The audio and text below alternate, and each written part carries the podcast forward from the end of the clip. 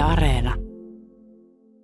Ja aika hauskaa, Anne And on just astunut tänne uimahallin ovista sisään ja sanoi, että hän ei ole vielä tänään puhunut oikein kenenkään kanssa, mutta heti suoraan radiohaastatteluun, mikä sen parempaa. Hyvää huomenta, Anne. No, hyvää huomenta. Mikä sai sinut tulemaan näin aamusta Kuusankosken uimahallille? No, nyt pitää alkaa tämä kuntoilu, niin kuin jokainen aloittelee tässä uutta vuotta ja uusin ottein. Ja, ja tota, en ole vielä käynytkään täällä tänä vuonna, että nyt mä katson, että kuinkahan paljon ruuhkaa täällä onkaan. No, tätä vuotta nyt ei ole montaa päivää jäljelläkään. Onko tämä aikaisemmin sinulle tuttu halli? No on joo, täällä mä oon käynyt aikaisemminkin, että täällä ja Valkealassa. Nyt tällä hetkellähän se Valkeala-halli on kiinni. Onko se syy, miksi sitten tänään tulit tänne? No joo, kyllä mä oon niin kuin tänne. Että tuota, et yleensä mä oon käynyt perjantai-aamuisin tuolla Valkealassa, mutta tota, nyt täytyy katsoa, että riittääkö tämä vi- kerta viikossa vai pitääkö katsoa useammana päivänä tätä uintia. Niin minkälainen suunnitelma sinulla on nyt, kun tälleen vuoden alussa vielä voi niin kuin rinta rottingilla sanoa, että nyt urheilen tämän ja tämän verran?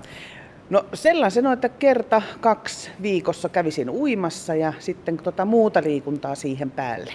Onko tämä Kuusankosken halli nyt se, missä tuut sitten käymään, kun se Valkealahan on kiinni? No kyllä, täällä nyt tulee käytyä sitten, että jos en sitten keksi käydä jossain muualla käydessäni sitten jossain muilla asioilla poiketessa muissa kaupungeissa, mutta tota, kyllä tämä Kuusankoski tulee olemaan se paikka. Niin, että siellä niin kuin Kouvolan ulkopuolellakin reissailet?